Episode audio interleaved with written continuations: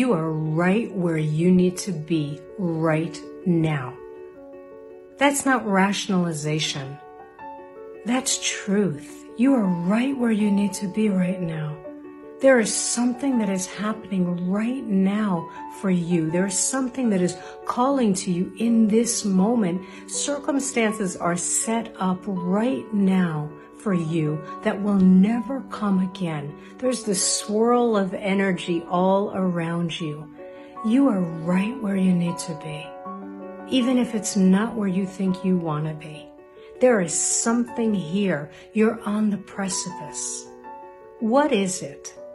What is it right now that you know that you're meant to focus on right now, if you're honest, if you're really honest with yourself? What is it that you know that you're meant to focus on? There's a perfection in that. Shortcast Club